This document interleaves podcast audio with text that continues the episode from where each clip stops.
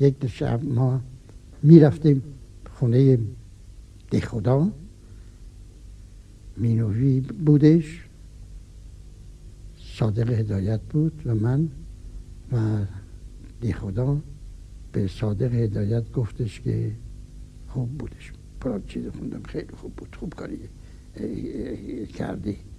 بعد گفتش که شماها شاهزاده های ادب هستید.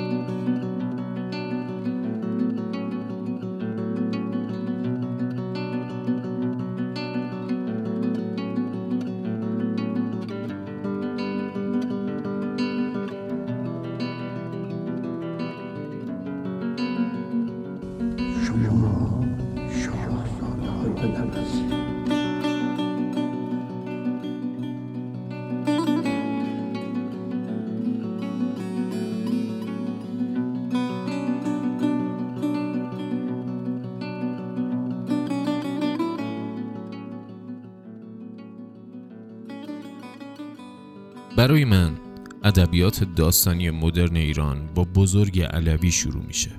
بله حواسم به جمال زده و هدایت و مشفق کازمی و سنتی زاده کرمانی و مسعود و سایرینم هست و معتقدم آثار درخشانی مثل دارالمجانین بوف کور و تهران مخوف بی تردید مهم و تأثیر گذارن و هر کدومشون خشتی از بنای نوساز ادبیات داستانی مدرن ایرانن.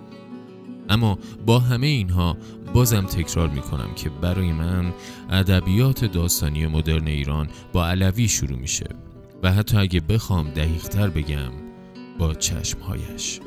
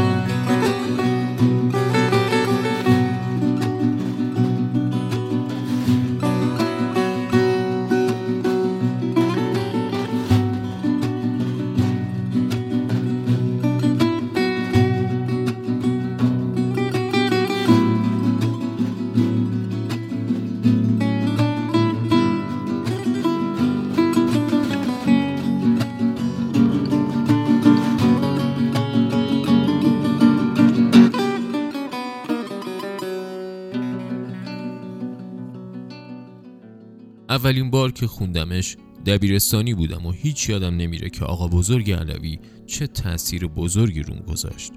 اون من رو به جهانی برده بود که تو امان عشق و سیاست و تمنای آزادی و جستجوگری و توسعه طلبی و خیلی چیزای دیگر رو تو خودش داشت و دراماتیزه می‌کرد و با روایتی جذاب و ماجراهای گیرا و داستانی خوندنی من رو به دنبال خودش میکشوند. دروغ چرا؟ تا مدت ها تا 19 20 سالگیم شاید تا وقتی به مفهوم امر ادبی و اقراق هنرمندانه عمیقتر و دقیقتر پی بردم. تو همه معشوقه هام که به فراخور سن و سال و هیجانات جوانی کمم نبودند دنبال چشمهایش میگشتم. یک فرنگیس اسیری بود که هرچه بیشتر میگشتم کمتر پیدا می‌کردم و دست آخر فکر می‌کنم یکی از عواملی که من رو به ادبیات و داستان شیفته تر کرد و افسون داستان رو برای من عمیقتر کرد فهم این نکته بود که چنان فرنگیسی در جهان واقعی یافت می نشود و باید خودت بنشینی و در عرق ریزان روح فرنگیس سرکشی را که از آن توست بیافرینی علوی چیزی رو به من نشون داده بود که نگاه و دیدگاه رسمی زمانم رو بر نمیتافت و در عوض سرکشی روحم حسابی اون رو خوش می داشت اون زمان خواست آزادی برام خلاصه می‌شد در آزادی روابط و هنوز مونده بود تا آزادی بیان بنشینه بر قله خواسته هم. بزرگتر که شدم این بار میونه های دهه 20 زندگیم بود. دوباره چشمهایش رو خوندم. حالا دیگه فرنگیست و صورت کشیدش با اون زلف هایی که مثل غیر مذاب روی شانه ها جاری بود و چشم هایی که با گیرندگی عجیبی به آدم نگاه می کردند اونقدر برام مهم نبودند که سالها پیش در سن و سال بلوغ و کشف تن حالا داشتم به مدد فضای استثناء بازتری که اون دوره در عرصه سیاسی و اجتماعی ایران شکل گرفته بود با امر اعتراض آشنا می شدم و کم کم تمنای آزادی برای رسیدن به آزادی در وجودم اوج می گرفت. راوی اول شخص رمان در همون سطر اول تکلیف خواننده رو روشن می کرد و نشون می‌داد که تعارف نداره و نمی‌خواد در پرده سخن بگه. بله. برخلاف سنت هست از پس پرده گفتگوی من و تو که ریشه هاش تو انسان ایرانی چنان عمیقه که حتی بیراه نیست اگه بگم تبدیل به ژن شده. علوی این منش رو در پیش می‌گیره که گویند مگو سدی چندین سخن از عشقش. می‌گویم و بعد از من گویند به دورانها. همون که بر پیشونی رمان هم نوشته.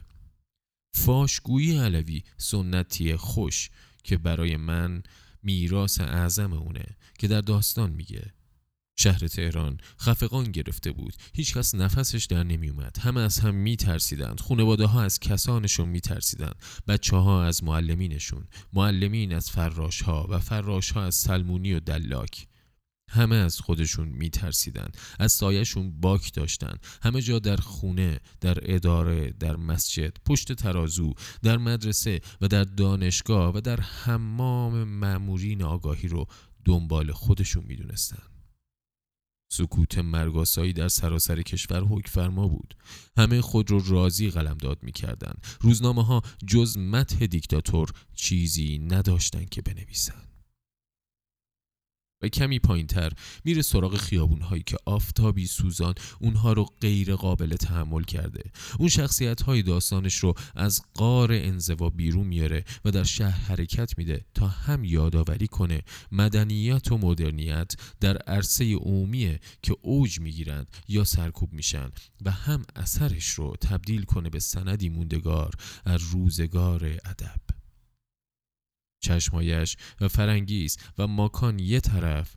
اون جستار کوتاه می‌خواستم نویسندشم که در نسخه انتشارات نگاه ته کتاب اومده طرف دیگه. هر بار که اون رو بخونم از فروتنی واقع بینانه و انسانی بزرگ علوی بهت زده میشم. کلاس درسیه برای خودش. حتما باید خونده شه نه یه بار نه دو بار. بارها و بارها. چشمهایش. از آقا بزرگ علوی.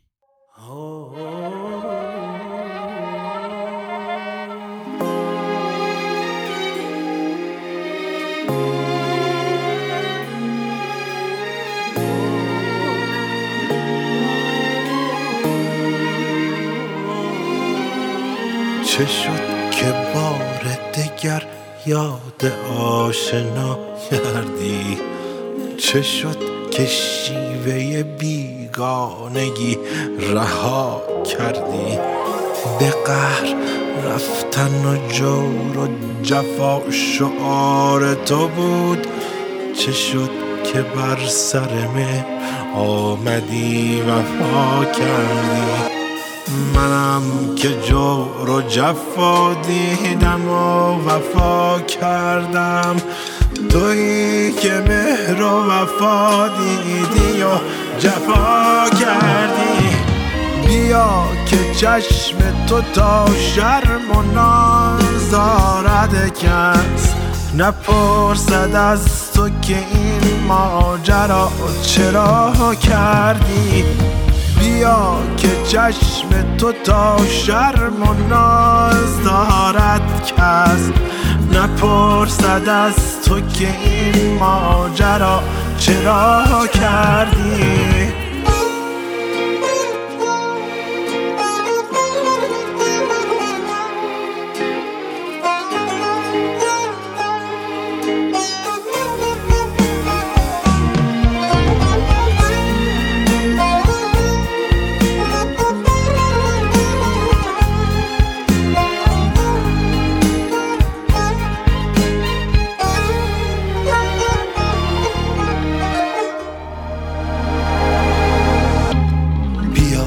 که با همه نام ربانیت ای ماه خوش آمدی و گل آوردی و صفا کردی. اگر چه کار جهان بر مراد ما نشود بیا که کار جهان بر مراد ما کردی. بیا که چشم تو تا شرم و ناز دارد کس. نپرسد از تو که این ماجرا چرا کردی. بیا که چشم تو تا شرم و ناز دارد کس. نپرسد از تو که این ماجرا چرا کردی. بیا که چشم تو تا شرم و ناز دارد کس. نپرسد از تو که این ماجرا چرا کردی. بیا که چشم تو تا شرم و ناز کس. نپرسد از